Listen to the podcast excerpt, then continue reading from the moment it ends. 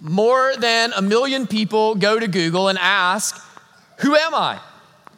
It's a question that we know we need the answer to, but many of us, if we're being honest, don't exactly know how to answer. In fact, if I were to have you in my office and I were to ask you and we were to start writing it on the board and I were, I were to say, who are you? What would you say?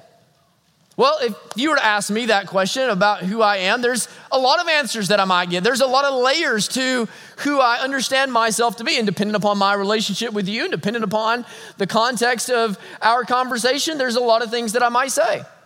If you were to ask me who I am, I might come to you and I might start by talking about my roles. I am a husband. I am a daddy. I am a pastor. I might talk to you about my personality. I'm an introvert and I'm a perfectionist. I'm ambitious and I'm driven. My Myers-Briggs is I N T J. If that tells you anything about me, right? For those of you that have a context for that.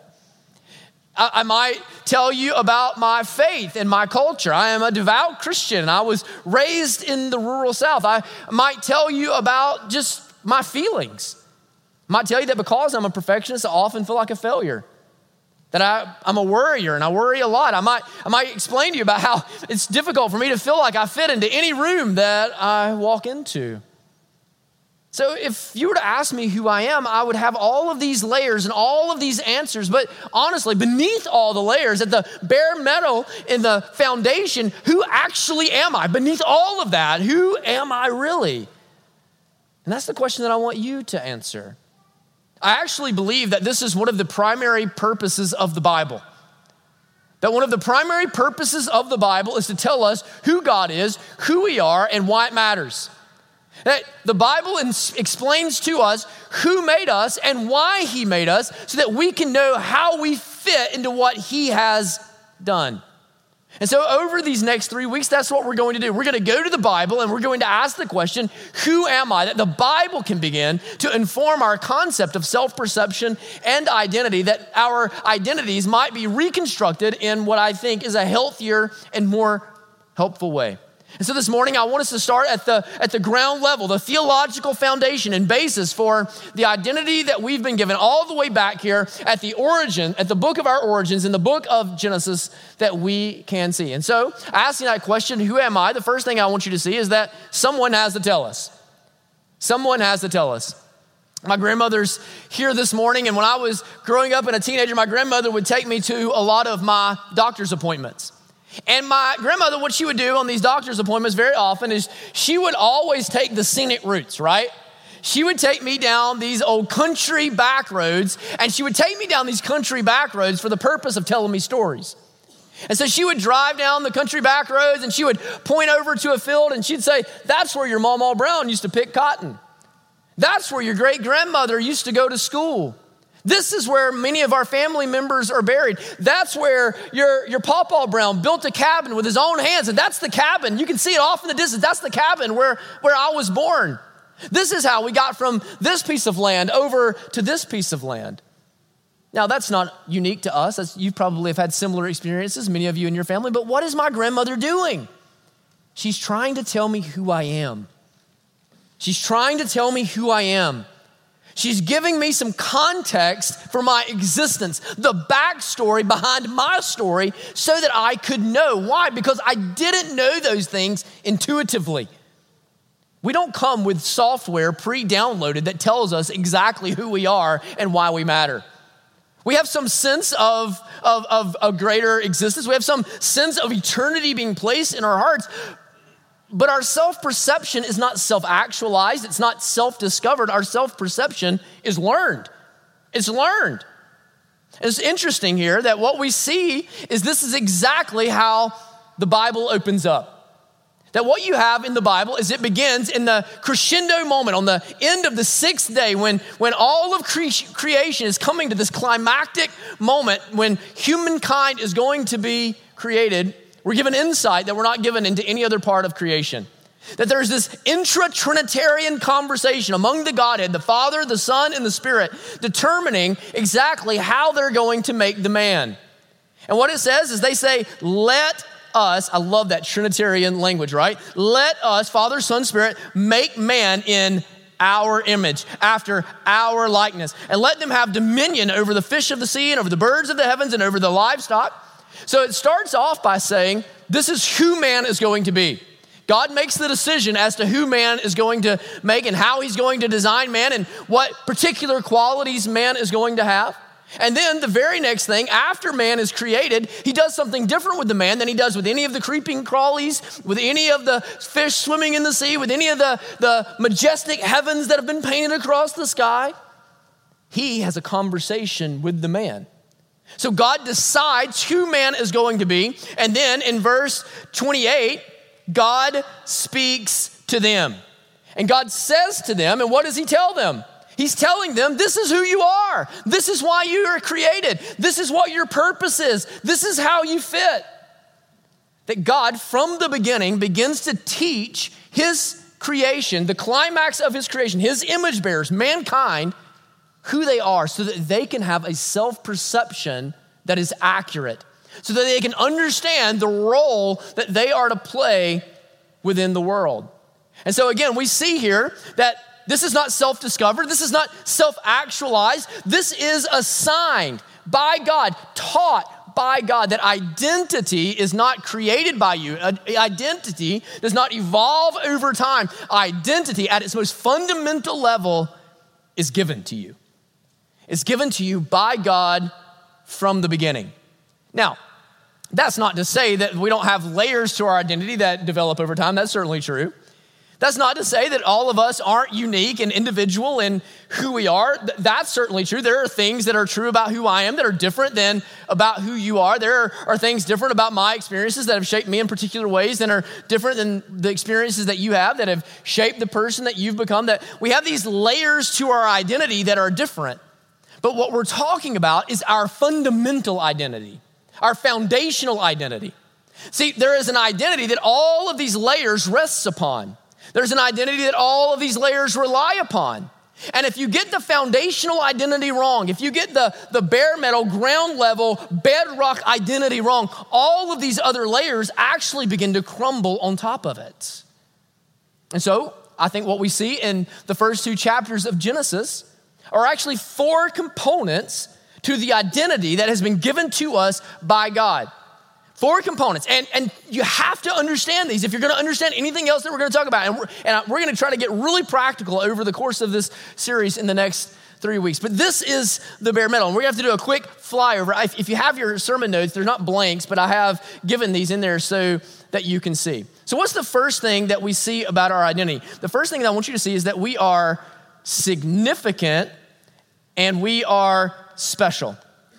We are special and we are significant. Why, why do I say that? Well, it starts off, there's a reason that in the Bible it's recorded that we are the image bearers of God, made in the likeness of God, that we are different than all of the cows, and we are different than all of the oxen, and we are different than all of the fish. We are set apart from even the angelic beings, Hebrews chapter two tells us. We are different in the way that we are uniquely imprinted with the thumb of God, his very, his very likeness, that we have a resemblance in us. And this is the starting line of who we are. Now, we could take the next twelve months and unpack what it means that we're made in the image of God. And so we are not going to be able to even scratch the surface. And I, and I wanna say also, because this is the starting line, each of the other three components that we're going to see really flow out of this one reality, that we are image bearers of Almighty God.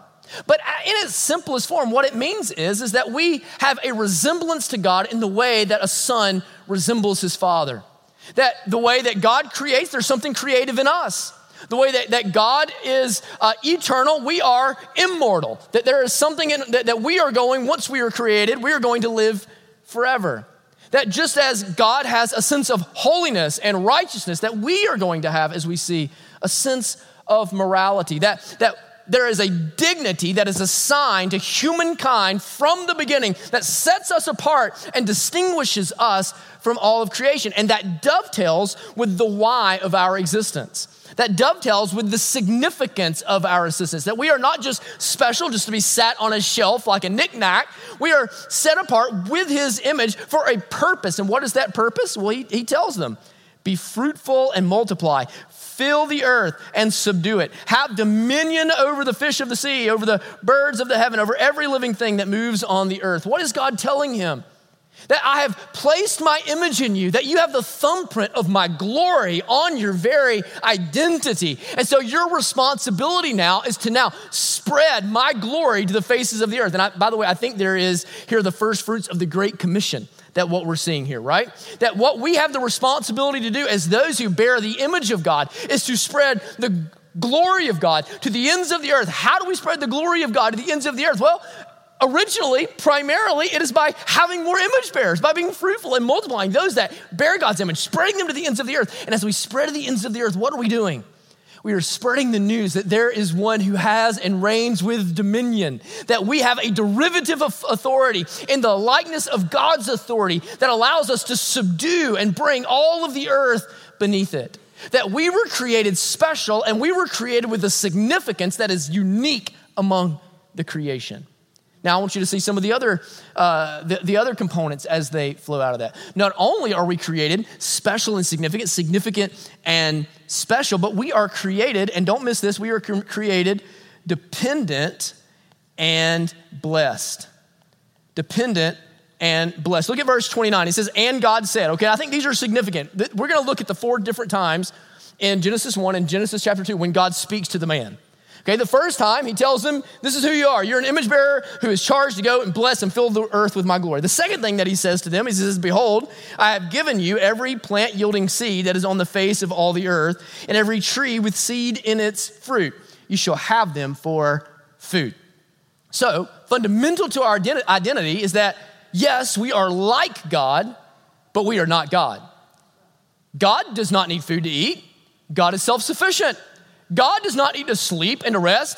God never sleeps or slumbers. God in and of himself is able to have all that he needs within his very nature, within his very being, to be able to sustain him for all eternity. We're not made that way.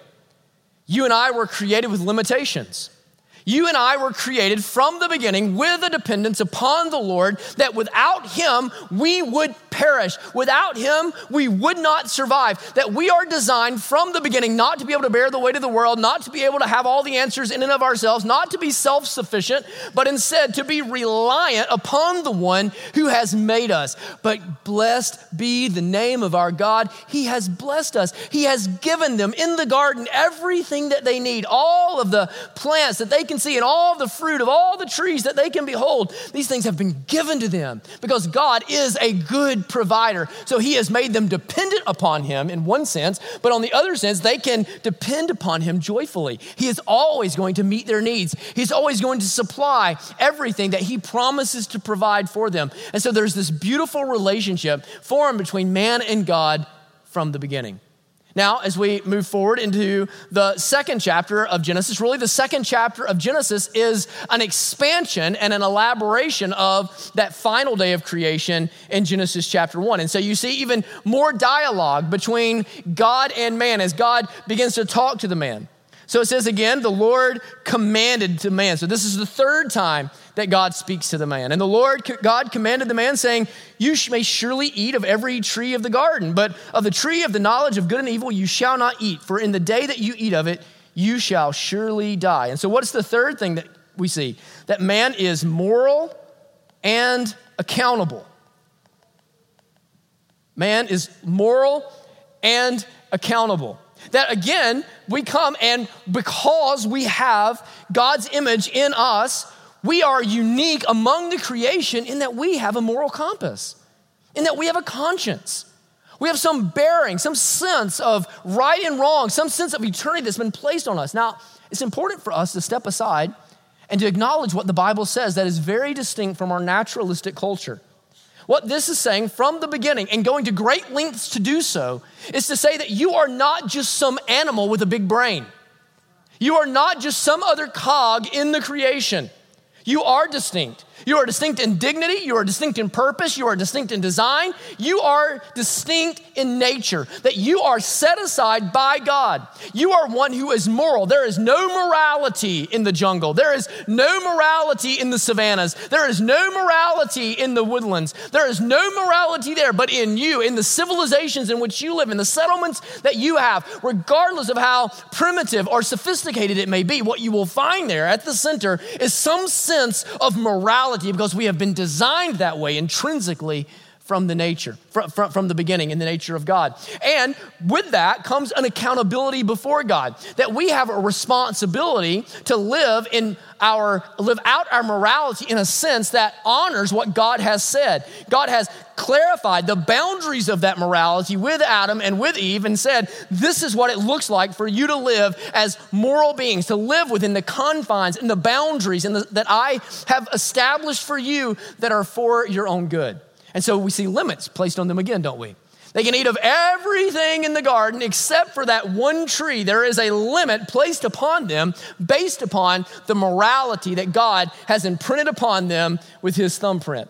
Now, I want to stop for just a second and talk about these limits. These center two, this dependent and the sense of morality, both bring with them this idea that humankind has been designed and intended from the beginning to have limitations. But these are beautiful. These are beautiful. Do not resent your limitations.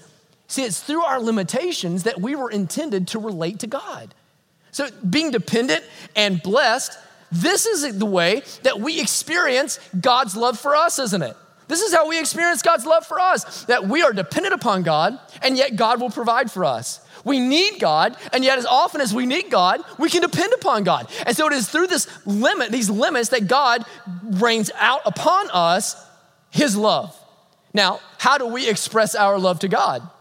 We express our love to God by working within the confines of the morality and the holiness that he's established. And so the limit of our dependence is his love toward us, and the limits of our morality is the way we express our love toward him. To say that, God, I trust that your way is better than my way. I, I trust that the boundaries that you have set for me are, are healthy, right, and good. I trust that you understand the way that I'm made and the way the world is made better than I understand it. And so I will express by faith in you, I will live according to what you have established.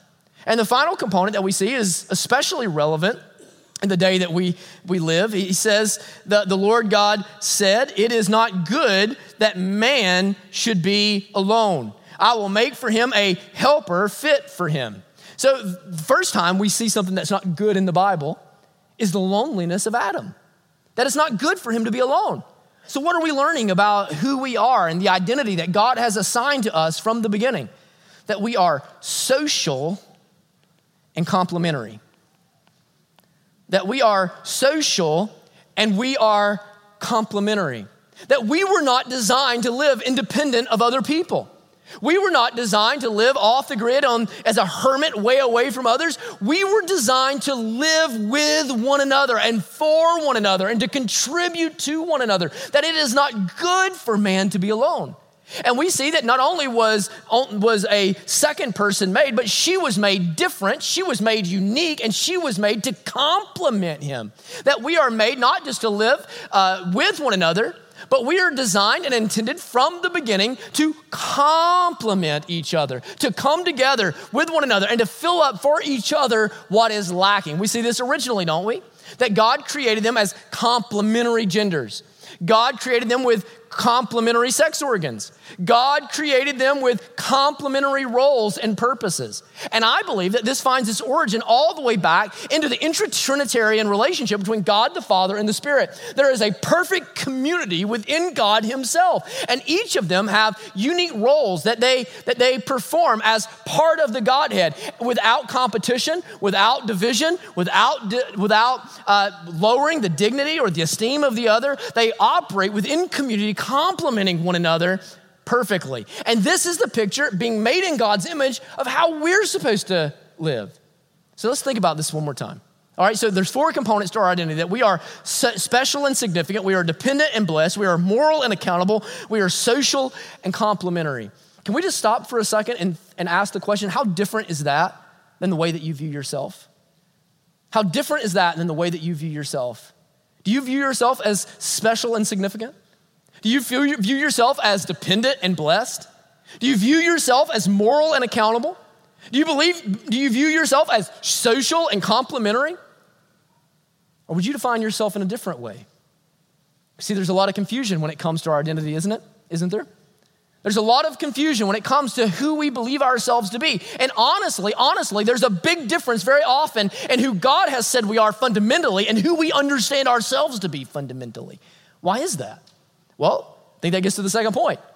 Competing voices confuse us. Competing voices confuse us. That what we have as we come into Genesis chapter three is the introduction of a competing voice, a voice that aims to rival the voice of God. And what does this competing voice have to say? This competing voice has to say the exact opposite of what God has just said. This competing voice comes in and says, God says that you're special, but God doesn't tell you how special you really are. You actually can be an equal with God. You can be just like God. God's trying to keep you from something. God comes and God tells you that you're dependent, and God tells you that you're dependent because God wants to keep you weak. You can actually be independent from God. God tells you that you're moral and accountable, that you will surely die if you eat of the tree that He has forbidden. But you are not accountable. Surely you will not die. You are self-autonomous. You are able to determine what is real and not real, what is moral and immoral, what is true and not true. You can do this all in of yourself. And of course, we can see today the impact that he's had in seeking to unravel, uh, unravel the, the gender identity and the, and the ability for us to understand that we have been created social and complementary and all these things, and, and the competition that exists between the genders and between all of the, the differences that we have with one another. So what we see from the beginning is that this competing voice comes in, and his aim is to deconstruct from you what God has told you about yourself and to reconstruct for you a new identity, a new self-perception that moves you away from God, away from the design of God, and deprives you of the ability to flourish as God originally intended. To move you away from God's design. And by moving you away from God's design, breaking that fellowship that you have with God and disabling your ability to become fully who God intends for you to be. And so we can probably look in our lives and we can begin to recognize that this is the seedbed for gender dysphoria. And this is the seedbed for self-loathing. And this is the seedbed for personal insecurity. That a competing voice has come into your life to tell you different things about you other than what God has said. Now, for you, it probably hasn't been a talking snake. And if it has, I want to talk. I want us to have a conversation, have coffee. I need to hear about it. But for most of you, you didn't have a talking snake come up to you and tell you something different than God has said in His Word. But the voice of the serpent has broken through in your life nonetheless. The voice of the serpent may have come to you through an abusive dad, who have come and, and convinced you about some things that aren't true of yourself. The voice of the serpent may have come to you through sexual abuse and convinced you some, about some things that, that aren't true. The voice of the serpent may have come to, come to you through a peer group, through a fraternity, through a sorority, to convince you of morality and accountability are different than what they really are. The, the voice of the serpent may have come to you through the winds of the culture or through the education that you received or through some books that you've read or some worldviews that you've been exposed to. The, the winds of the serpent may have come to you through political pundits and all of the propaganda that fills the airways today. The voice of the serpent has come to you and it has sought to deconstruct what God has said about you and to reconstruct for you a new identity. And so the result is, the result is, is that we have all these competing voices offering all of these rotten materials, these new materials for which we can reconstruct who we actually are. You see, what that's exactly what Satan does. S- Satan wants to come in and confuse. We see that right out of the gate, right? Now the serpent was more crafty than any other beast of the field that the Lord God had made. He said to the woman, "Did God actually say?" This is the opening line of Satan's spiel, right? And what's he saying? What, what, what, when you ask that question, what are you wanting to do? You're wanting to create inner turmoil, right? There, there's a joke around the office that, you know, you can believe something really, really staunchly and you can be able to well defend it. And they'll come and, you know, and somebody will come and they'll, they'll tell me and I'll say, is that really what that means? And I may not even have a rebuttal. But ask John about this, ask Logan about this. All of a sudden you start doubting it. I thought I really knew. I don't really, really knew it. I, without even giving any kind of explanation, you can just ask that question. And it creates internal conflict, doesn't it? That's what the serpent is doing. The serpent is creating an internal conflict, causing them to doubt and to, to be unsure of what seems so certain, so plain, so obvious before. That what he's wanting to do is he's wanting to create a narrative that is alternate, that is alternative to the one that they've heard from God. He's wanting to create a new narrative revolving around their identity so that he can reconstruct it, and he does this by the introduction of new materials. What does he say? He says in verse four, "But the serpent said to the woman, 'You will not surely die.'" This is a new material, isn't it? God has said, "Eat of this tree and you will die." Satan says, ah, I'm not so sure about that. You won't actually die. It's an alternate narrative, isn't it? It's something different than what God has said. Then he continues in verse five. He says, "For God knows that when you eat of it, your eyes will be opened and you will be like God, knowing good and evil." So the narrative continues forward. Not only will you not die, now you will really live. Now your life will be really satisfying. Now you will have real happiness and real joy. God was withholding all of this from you. God was keeping back from you all of these good things that he knew about, but you didn't know about, so that you wouldn't. And so Satan comes and he introduces new material. God is keeping these things from you. God is trying to stifle you. God is trying to suppress you. God is trying to keep you old-fashioned and out of the thing. And so, so he's reconstructing by introducing these new materials. He's introducing new narratives so that you can begin to fill in the blanks and decide something new. So there's a question here that's facing Adam and Eve. Who will they believe? In other words, we could say that the question is, is who am I? Am I who God says that I am, or am I who the serpent says that I am? Am I the am, am I one who is special and significant, dependent and blessed, moral and accountable, social and complimentary, or, or, or am I one who can be a God? Am I one who can be independent? Am I one that is unaccountable? Am I one that gets to set and establish all of the rules? Well, like our original parents, that's the question that's facing us this morning. That's what we have to decide. We have to decide which narrative is the truth. We have to decide who we really are. Are we who God says we are, or are we who the serpent's voice has convinced us that we are? See, from the beginning, we've heard a lot of competing voices in our lives. From the beginning, we've heard a lot of competing voices in our life. From the beginning, as we said, the serpent's voice has broken through. Let's just think of what this could look like. For many of you, your parents, they told you that you could be anything that you wanted to be. For others of you, your parents told you you'd never amount to much at all. Neither of these is the narrative of God. Neither of them. Many of you, your, your peer groups told you that if, if you would do certain things and be a certain person and become a certain person, that, that you could fit in. And so by doing that, you have figured out how to fit into virtually any peer group that you can, you can encounter. Others of you, you, you've never really felt like you fit in anywhere. And every peer group that you've tried to enter made you feel like a greater failure and, a, and, and more rejected and more lonely and more distant. Neither of these are the narrative of God. For, for some of you, you've come and your experience in church is that God is out there and God is always trying to get you and God is always trying to come after you. And other, others of you were raised in faith traditions that said God really doesn't care what you do or how you live or what it amounts to.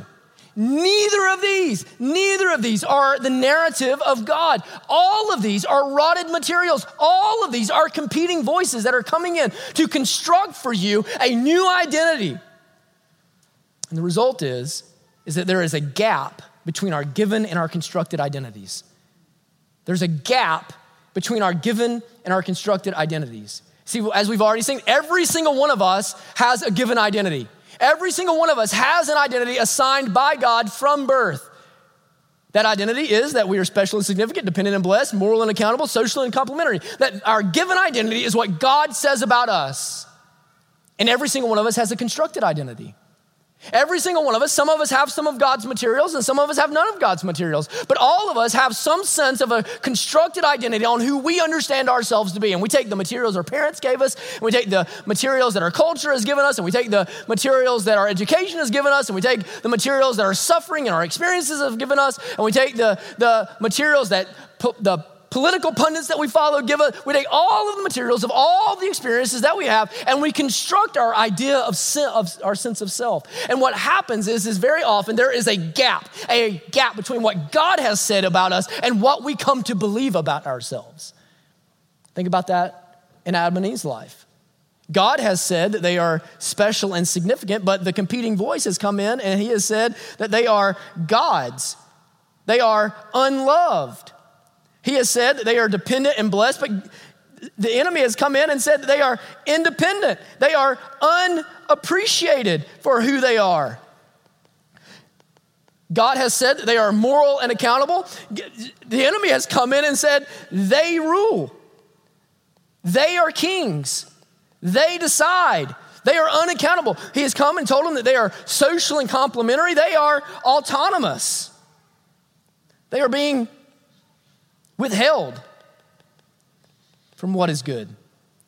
And so what we see here is that there is a gap between what God has said about them and what they come to believe about themselves. And so if I were to have you in my office and I were to ask you who you are, would there be a gap? Where would the gap be? Would you believe what God has said? Would you rec- would you recognize in yourself your God-given, assigned from eternity past identity, who God has declared as the bedrock of who you are? Or, or, or would you have a house built out of rotten wood that it seems to be crumbling around you?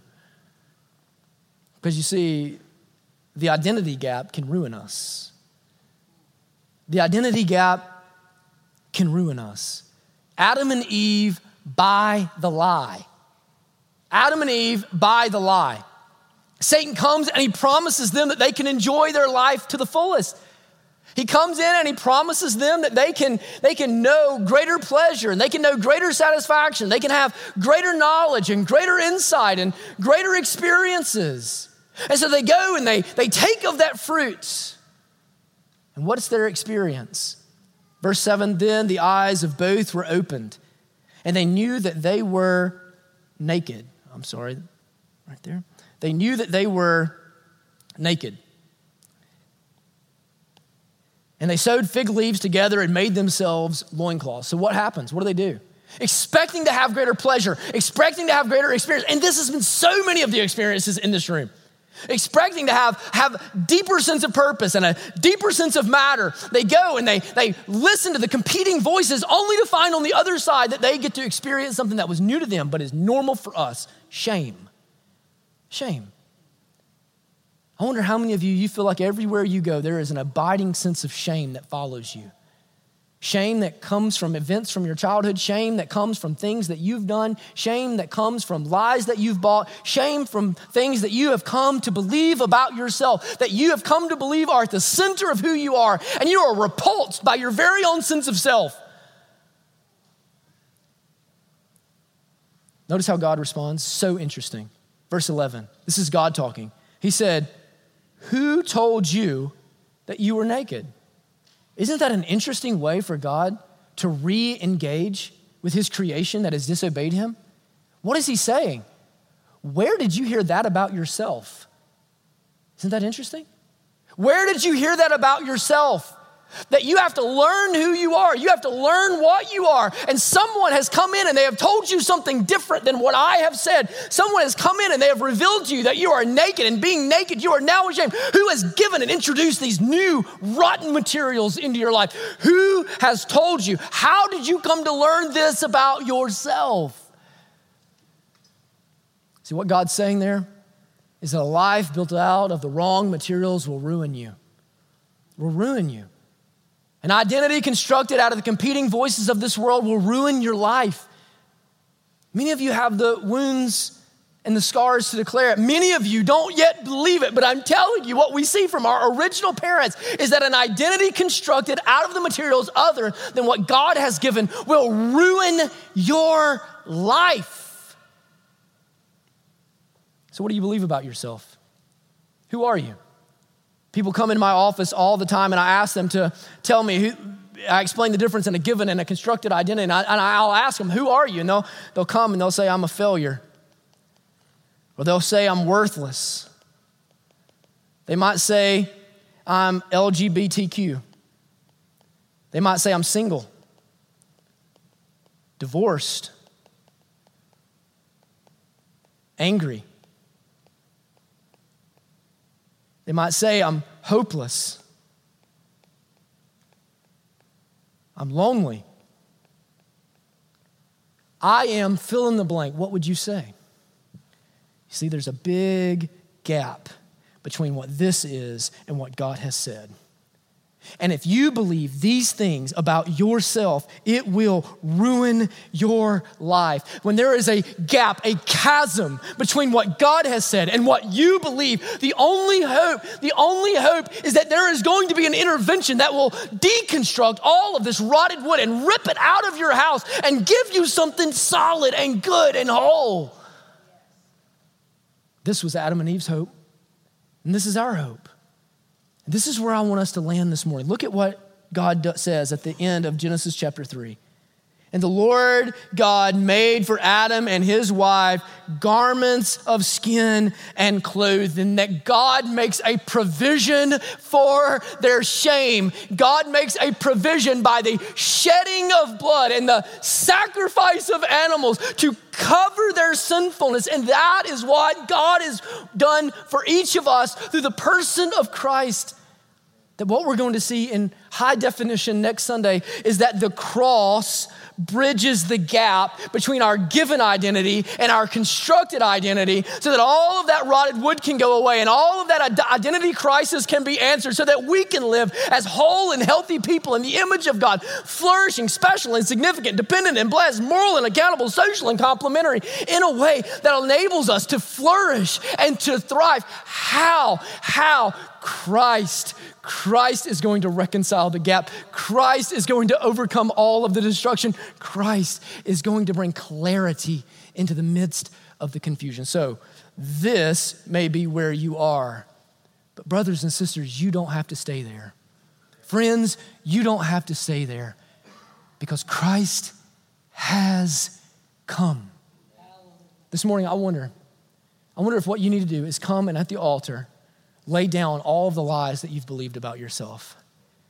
I wonder if this morning the Lord has shown you all of the competing voices that have come and sought to confuse you and take you away from who God has made you to be. And I wonder if this morning you would come and by faith just say, I'm laying these things down, God, and I choose to believe about myself only what you believe about me. I wonder if this morning it feels like you're so far away from where God would have you to be and who God has designed you to be that you see no hope. I wonder if this morning you would say, today, Cody, today I want to trust Christ for the first time and I want to walk over the bridge of the cross that I can fully realize this new identity that has been accomplished for me. This morning we're gonna have elders that'll be down front. Or maybe you just need somebody to pray with. Maybe you just need somebody to walk you through some brokenness. However the Lord sees fit, would you move this morning? Let me pray for us. Thank you for watching or listening to one of our sermons. We would love to have the opportunity to connect with you one-on-one. We are not a perfect church, but we are a joyful church, and we want to help you increase your joy in Christ. We would love for you to come and worship with us one day soon. You'll be able to find information about our worship services, about who we are, what we believe, what we do, what we're hoping to accomplish on our website at iron city dot org. And we would invite you to go and to check out all the information there. We look forward to seeing you soon.